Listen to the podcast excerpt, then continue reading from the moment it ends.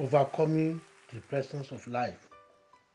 In Matthew chapter eleven, verse twenty-eight, Jesus Christ said, "Come unto me, all ye that labor and are heavy laden, and I will give you rest."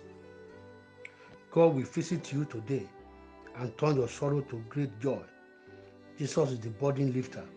As you make him your hallelujah, all your burden are lifted off in Jesus' name.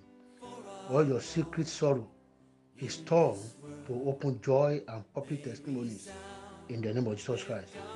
Happiness take place of your sadness. Joy take place of your sorrow. Upliftment take place of your depression in your life in Jesus' name.